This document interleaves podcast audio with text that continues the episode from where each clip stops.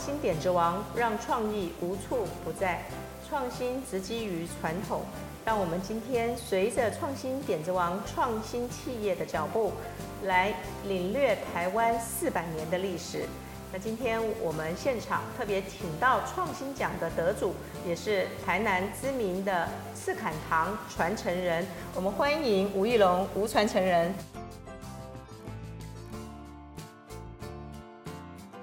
大家好，好，吴先生今天来到我们现场，带来了一个传统手艺的名物。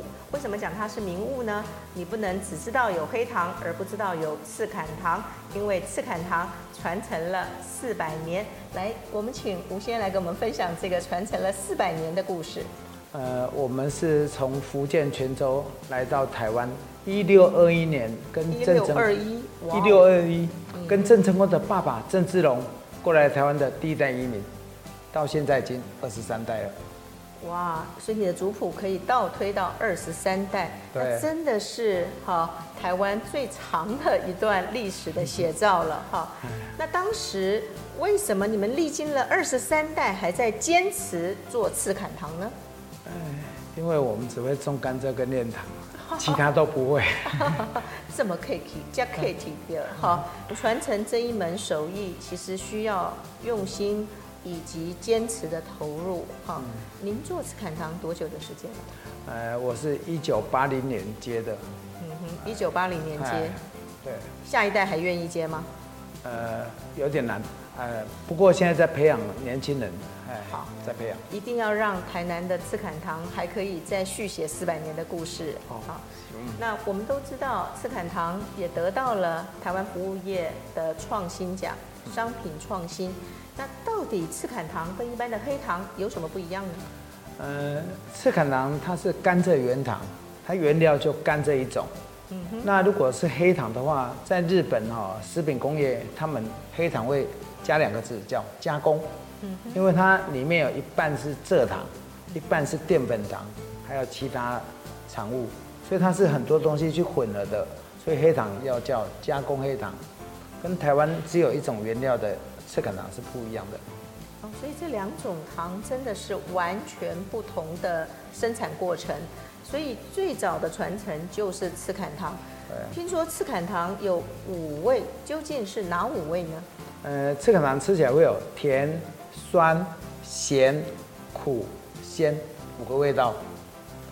哎，如果可以品尝一下，你说，哎，这种糖吃了以后不会口渴，像吃到酸梅一样，这个是不一样的糖。哦，所以放在嘴中就可以完全不一样的领略到赤坎糖的风味了。对。那您在赤坎糖经营的过程当中，也非常有很多的创新，呃，例如你把台南传统的坐月子的。点心哈，就是碰饼哈，也跟赤坎糖结合在一起。当时怎么会有那么多的创新呢？哎，因为我刚才说的，我们就会种甘蔗跟炼糖，那这样子的东西，哎，当原料也好了哈。那这样子也太单调了啊。那古时候这种碰饼哦，碰饼这种东西的话，就是女孩子，我们台南女孩子坐月子要吃的一个点心。对，哎，听说还有一个谚语哦，叫做哎。三粒椪饼，看一只麻油鸡。哦，也就是三颗碰饼，其实胜过一只麻油鸡哦。对，所以可见，黑，那个赤坎堂做的碰饼是非常有营养的。好，那个点心。呃、嗯，这个碰饼，它它有两个原因没有办法离开台南。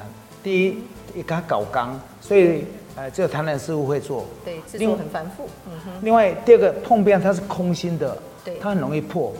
啊，所以如果你送到送给人家的话，都会很容易破掉。嗯，那后来我们，呃，去年我们就去找了这个包材，呃，我们这个这次今年得到米其林哈，呃，除了说碰饼可以吃以外，我们那个盒子也可以吃哦，是用甘蔗渣跟稻梗，甘蔗渣、稻梗哦，去混合的，环保的材质。嗨，那个是牛马羊都可以吃的。哇哦，嗯，所以等于是拿可食用材质来做包装，也符合我们那个永续发展的价值。对，听说这一次的米其林专家的竞赛，有四五十家的那个碰饼业者哈都去竞逐。对啊。最后你们的成绩怎么样？呃，我们运气算不错，是唯一一家得到米其林的碰饼厂商。哇，我们的碰饼还得到米其林的肯定呢，哈。今年米其林有两个，一个是碰饼，另外一个就是我们那个赤坎糖。对。哎，这个这个包装是今年也得到米其林的。哦，所以我们等于一家企业就有两项产品获得了米其林的肯定。其实古董哦，哈，专门就做赤坎糖和碰饼，结果两个产品都受到米其林的肯定，可见我们创新奖其实也是非常严格筛选的。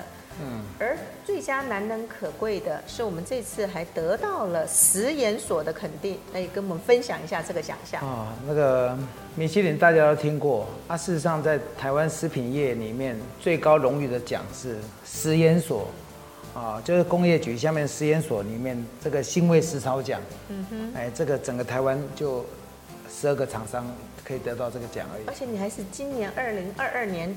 新的好得奖的那个这个厂家之一，上个礼拜得的。上个礼拜哈，那要得到我们实验所的肯定，好、嗯，听说要过五关斩六将。哦，那个，呃，就是不是只是种甘蔗、炼糖这么辛苦的事而已，他会问到非常仔细的一些分子、一些元素啦，包括营养哦，很多个因素哦，他都要整个包含在内，他才能够通过。对。能够得得到专家级的实验所的肯定，可见我们赤坦堂真正是遵照古法，那同时也包含着好丰富的营养成分。一个一门好的手艺，透过二十三代人代代相传，至今仍旧坚持在第一线，做出好的赤坎糖，并传承碰饼的美味。当赤坎糖遇见碰饼。台南的小吃，台南的赤坎糖也能走出台南的市场，让我们更多的商业可以好透过在地的坚持，发展出老手艺的新风貌。那今天非常高兴，和翼龙董事长来到我们的现场，来跟我们分享一门手艺的好坚持与创新。好，谢谢，谢谢吴董事长，谢谢，嗯，谢谢。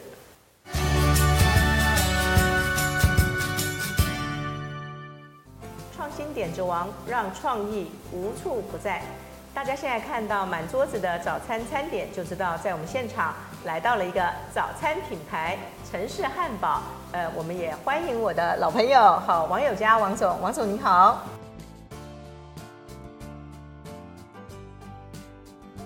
主持人好，大家好。好，王总来到现场啊，好，首先是要跟我们的分享。城市汉堡也是一个六年的品牌，目前有一百三十家连锁店。那这一路发展过来的历程，品牌的历程，请王总帮我们做一个介绍。陈氏汉堡当时创立的时候，其实主要就是我们几个股东，事实上其实也都在这个所谓餐饮连锁界，其实都有蛮长的一段时间。那我们在这个加盟的过程中呢，我们也看到很多的一些哦加盟连锁总部的这些发展哦，以及它可能产生的一些问题。所以我们也希望说能够创造一个不同于以往的一个加盟总部，小清新。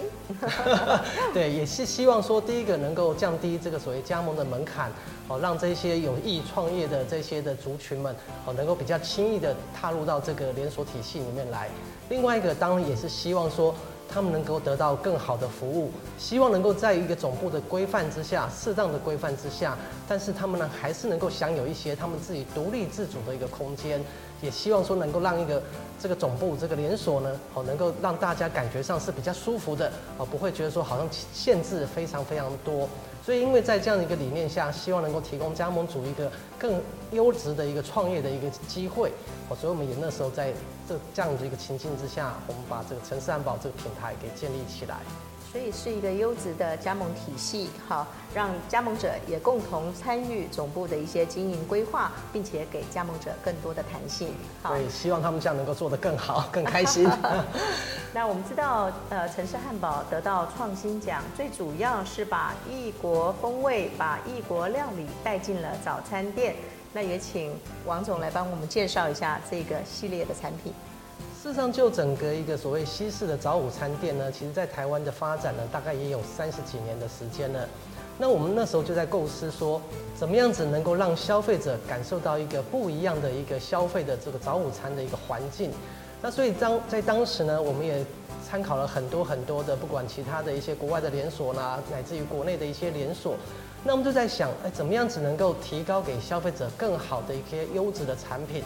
所以我们都还想到，哎，异国风事实上是一个可以着力的一个点，也就是说，我们把一些像比方说日式猪排啦，哦泰式柠檬鸡啦，哦泰式椒麻鸡啦，韩式炸鸡啦，哦类似这一类的产品，我们把它导入到我们早午餐店来。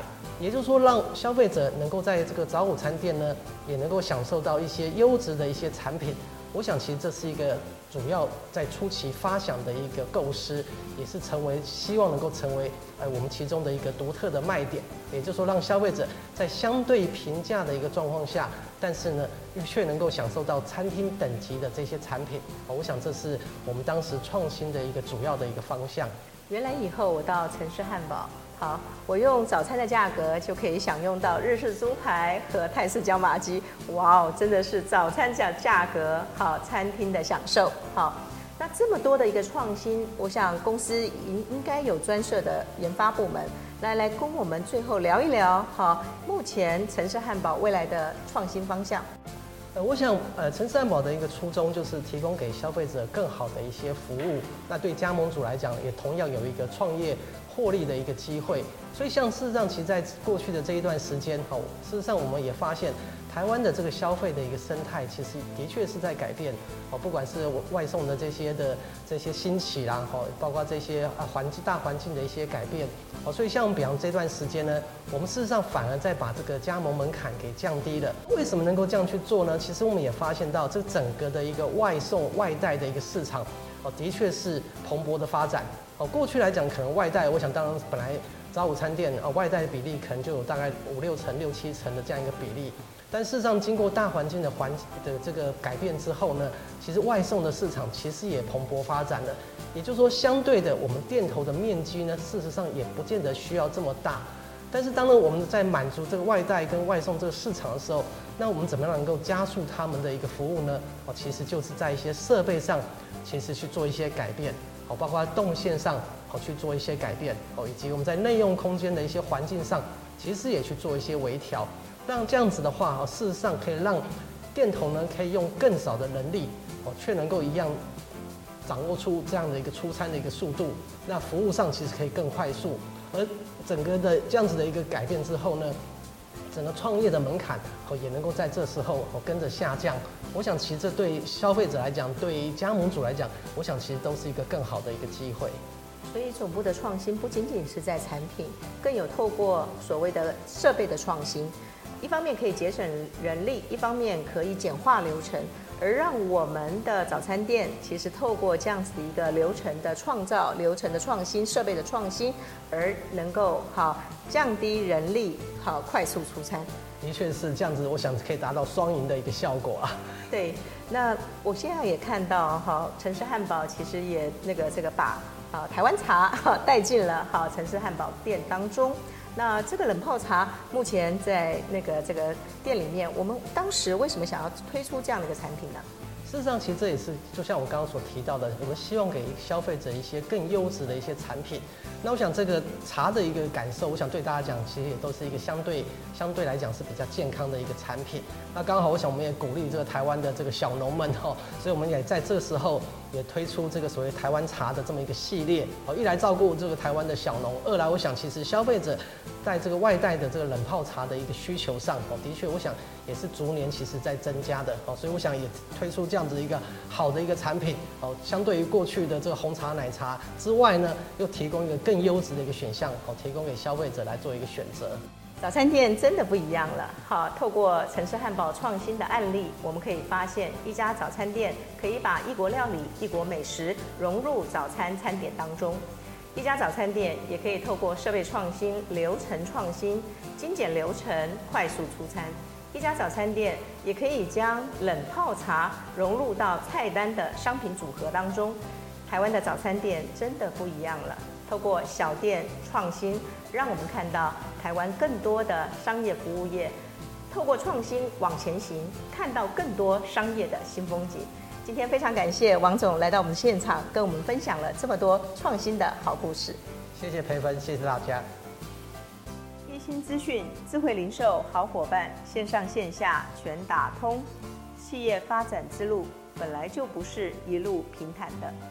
斯曼特 SPA 馆李思雨董事长的创业历程，从高峰到低谷，再接受医美的挑战，这一切都必须要坚定前行。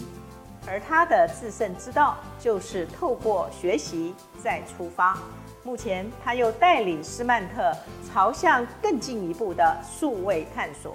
在这一场数位探索之中，让我们一起加油吧！谢谢今天收看我们的节目，请按赞、订阅并开启小铃铛。